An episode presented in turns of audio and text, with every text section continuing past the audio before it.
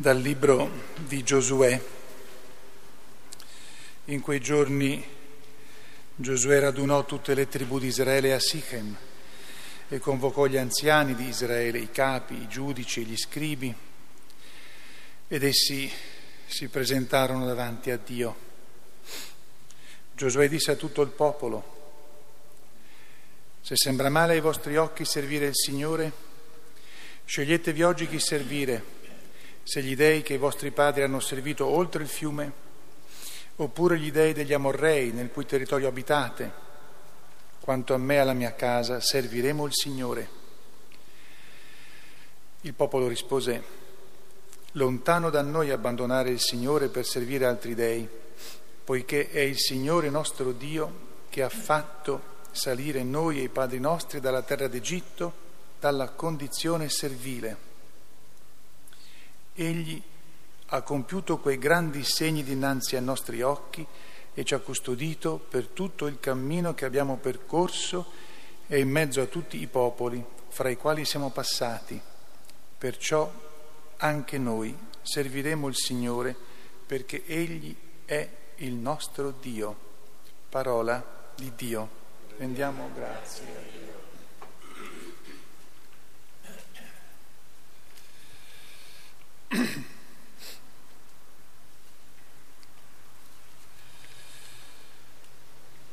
Gustate e vedete come buono il Signore. Gustate e vedete come buono il Signore. Benedirò il Signore in ogni tempo, sulla mia bocca sempre la sua lode. Io mi glorio nel Signore, i poveri ascoltino e si rallegrino. Gustate e vedete come buono il Signore. Gli occhi del Signore sui giusti, i suoi orecchi al loro grido di aiuto, il volto del Signore contro i malfattori per eliminarne dalla terra il ricordo. Gustate e vedete come buono il Signore. Gridano il Signore li ascolta, li libera da tutte le loro angosce. Il Signore è vicino a chi ha il cuore spezzato e gli salva gli spiriti affranti. Gustate e vedete come buono il Signore. Molti sono i mali del giusto, ma da tutti lo libera il Signore, custodisce tutte le sue ossa, neppure uno sarà spezzato. Il male fa morire il malvagio e chi odia il giusto sarà condannato. Il Signore riscatta la vita dei suoi servi, non sarà condannato chi in lui si rifugia. Gustate vedete come è buono il Signore. Dalla lettera di San Paolo Apostolo agli Efesini.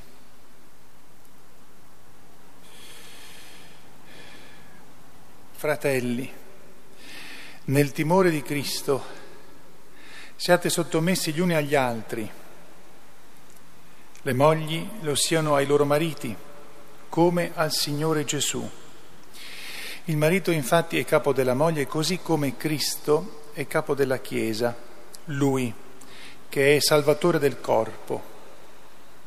E come la Chiesa è sottomessa a Cristo, così anche le mogli lo siano ai loro mariti in tutto. E voi, mariti, Amate le vostre mogli, come anche Cristo ha amato la Chiesa e ha dato se stesso per lei, per renderla santa, purificandola con il lavacro dell'acqua mediante la parola e per presentare a se stesso la Chiesa tutta gloriosa, senza macchia né ruga o alcunché di simile, ma santa e immacolata. Così anche i mariti hanno il dovere di amare le mogli come il proprio corpo. Chi ama la propria moglie ama se stesso. Nessuno infatti ha mai odiato la propria carne, anzi la nutre e la cura, come anche Cristo fa con la Chiesa, poiché siamo membra del suo corpo. Per questo l'uomo lascerà il padre e la madre e si unirà a sua moglie, i due diventeranno una sola carne. Questo mistero è grande. Io lo dico in riferimento a Cristo e alla Chiesa. Parola di Dio. Rendiamo grazie a Dio.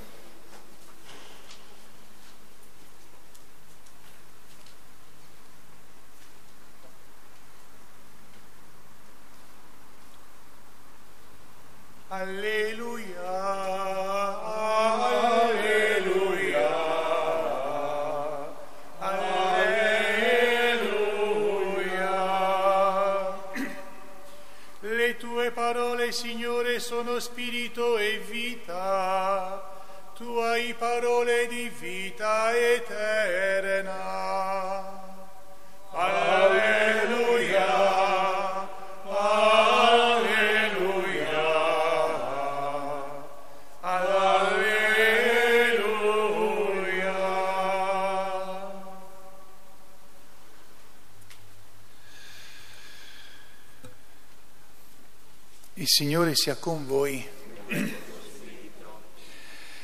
Dal Vangelo secondo Giovanni.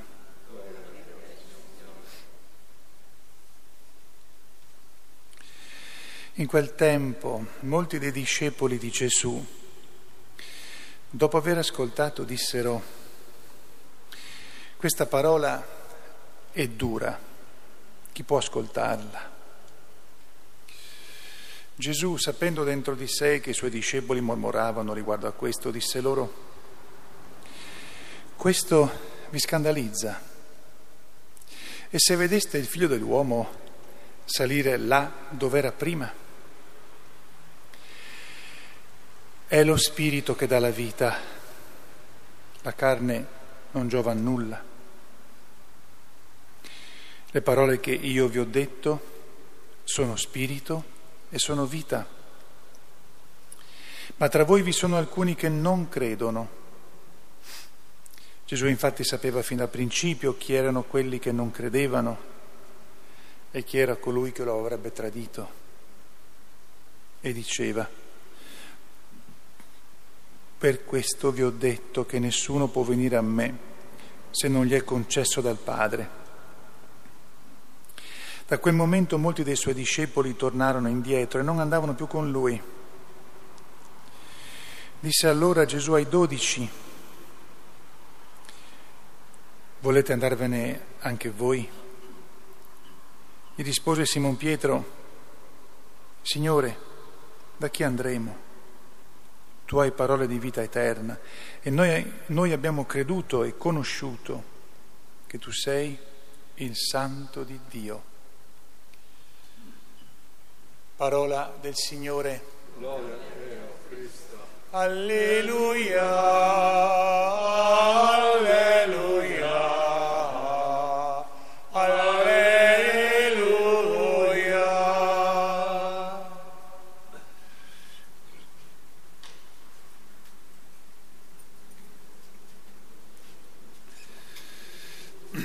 Sia lodato Gesù Cristo siccome siamo al fresco farò la predica molto lunga, potete addormentarvi seduti ma non dovete russare perché questo distrarrebbe la predica. No, è solo un appunto iniziale per dire che, come peraltro sapete, quel, il, il, Vangelo di oggi, soprattutto eh, la frase, questa parola è dura, chi può ascoltarla, la si comprende se avessimo letto il brano della, di eh, domenica scorsa che però abbiamo sostituito con la festa della Assunta. Nel brano di domenica scorsa, se lo rileggete tutto questo capitolo sesto, si vede che Gesù insiste nel, nel dire che può avere la vita eterna solo chi mangia la sua carne e beve il suo sangue, che vuol dire solo chi si unisce in un modo reale, anche fisico e spirituale, a Gesù Cristo può avere la vita eterna. Questo discorso è duro, eh, proprio perché parlava in modo molto con, eh, concreto di mangiare e bere la, la, eh, la, sua carne e il suo sangue. Chi può ascoltarlo vuol dire nel loro linguaggio, chi può farlo proprio e accoglierlo. Mm, nel linguaggio semita, quello antico soprattutto, ascoltare di per sé vuol dire eh, diventare parte della persona che ti parla per noi magari ascoltare vuol dire sentire, poi dopo decido cosa fare, ma ascoltare per loro è, ha un altro significato, tanto che può anche diventare voler dire fare ciò che viene detto, ciò che si è ascoltato. Questo come appunto. Ieri sera ho promesso che di domenica oggi avrei parlato della seconda lettura che in questi anni ogni tanto ci ha accompagnato. E, mm, è un cimento piuttosto complicato perché abbiamo diverse donne tra di noi e quindi dover parlare della seconda lettura tocca uh, le corde dell'anima e c'è qualcuno che aspetta da anni che io finalmente parli di questo argomento eh, qui alla mia eh, sinistra per chi mi guarda da, da di fronte. Dunque, Efesini. Allora, eh, cerco di essere breve e di essere chiaro, se faccio confusione, pazienza, voi tenete conto che c'è stata l'estate calda e quindi la testa non sempre funziona bene. Sa, questo passo, che è quello più lungo, San Paolo anche in un altro passo altri passi, ma anche in un altro, dice queste stesse cose in modo molto più breve. Questo passo è quello che senz'altro tra gli altri durante, ha fatto sì che nella tradizione si imposti il fatto che il eh, marito è il, il capofamiglia e la donna, eh, la moglie deve ubbidire. E Giovanni Paolo II commentò a lungo questo passo e risolse il famoso eh, dilemma di secoli poi dirò che cosa ha detto. Allora, prima di tutto, ehm, come accennavo ieri, lo dicevo scherzando, ma dicevo una cosa che eh, tutti voi eh, comprenderete che ha senso. Allora, se qua ci fosse Gesù e ha dimostrato di essere Lui e di essere buono e di essere Lui, credo che a nessuno verrebbe in mente di disobbedirlo e se ti dicesse di fare qualcosa, tra l'altro con molta delicatezza, tutti obbediremo molto semplicemente, come, eh, come, facevano gli apostoli e le donne che seguivano Gesù. Qualche volta forse qualcuno poteva un po' eh, discutere, ma poi capivano che era la cosa che, che andava fatta. Dunque, qui San Paolo, nella, in eh, verità, anzitutto dice che sia uomini che donne, quindi marito e moglie, devono essere sottomessi gli uni gli altri nel timore di Cristo, non semplicemente essere sottomessi perché uno è più intelligente o per cultura deve comandare lui, ma nel timore di Cristo. Cioè si può essere sottomessi gli uni agli altri soltanto se lo facciamo nel timore di Cristo. Diversamente è schiavitù, schiavitù di quella brutta. Eh, dato questo principio che fa saltare ogni tipo di, come dire, distinzione di dignità, perché l'unica dignità è quella che ci dà Gesù, allora le mogli siano sottomesse ai loro mariti come al Signore Gesù. E questo da che San Paolo eh, lo dice in altre lettere, se il marito non si comporta come Gesù, non si può stare sottomessi a quel marito. Questa è la chiave di volta. Se il marito si comporta come Gesù, e Gesù che cosa ha fatto? Ha dato la propria vita per salvare la Chiesa. Quindi San Paolo chiede ai mariti di dare la vita anche se fosse necessario per la moglie e per i figli. Così come ha fatto Gesù. Davanti ad un marito simile, qualsiasi moglie è contenta di essere come usa dire San Paolo, sottomessa, perché si comporta come la Chiesa nei confronti di Gesù. D'altra parte, eh, noi sappiamo che molte volte la realtà della vita dell'uomo non è proprio questa e San Paolo in altre lettere affronta questi problemi e li eh, affronta con molta eh, chiarezza, anche con molta severità. Dunque nessuno ha mai odiato la propria carne, anzi la nutre, la cura e poi eh, San Paolo con l'ultima frase dice qualcosa che eh, va a toccare il profondo del matrimonio. Gesù nella sua vita ha negato la possibilità del divorzio, lo sappiamo, lo, lo ricordiamo, ed è l'unico uomo, uomo Dio, facciamo finta che non sia Dio, che mi risulti che ha affermato la non possibilità del divorzio quando un matrimonio è matrimonio. E E qui San Paolo spiega con le, eh, con le sue parole perché questo mistero è grande, io lo dico in riferimento a Cristo e alla Chiesa. Per San Paolo il matrimonio, matrimonio deve riprodurre il modo in cui Gesù Cristo salva la Chiesa, altrimenti non è matrimonio. Quindi siamo su alti livelli, non su una vita nostra bella magari di coppia, ma comunque terrena che è chiusa di qui e si consuma con la morte delle persone. Cosa ha fatto San Giovanni Paolo II? ha risolto il grande dilemma e ha, nella, eh, potete trovarlo nella lettera sulla dignità della donna, così anche nelle sue catechesi sull'amore umano, ma nella lettera sulla dignità della donna si sofferma in modo particolare su questo passo e dice che alla luce di Gesù Cristo e di tutta quanta la rivelazione,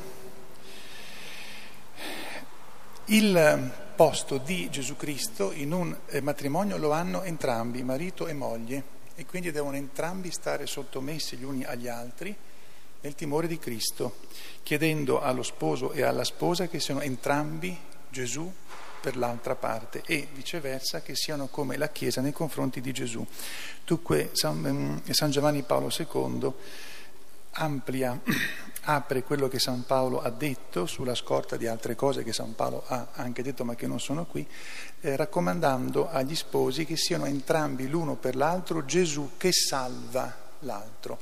Salvare nel senso di dare la vita eterna, eh, normalmente salvando senza fare fatica, a volte facendo fatica. Dunque siamo in un passo della nostra eh, scrittura, del, del Nuovo Testamento che ha fatto certamente molte difficoltà durante i tempi.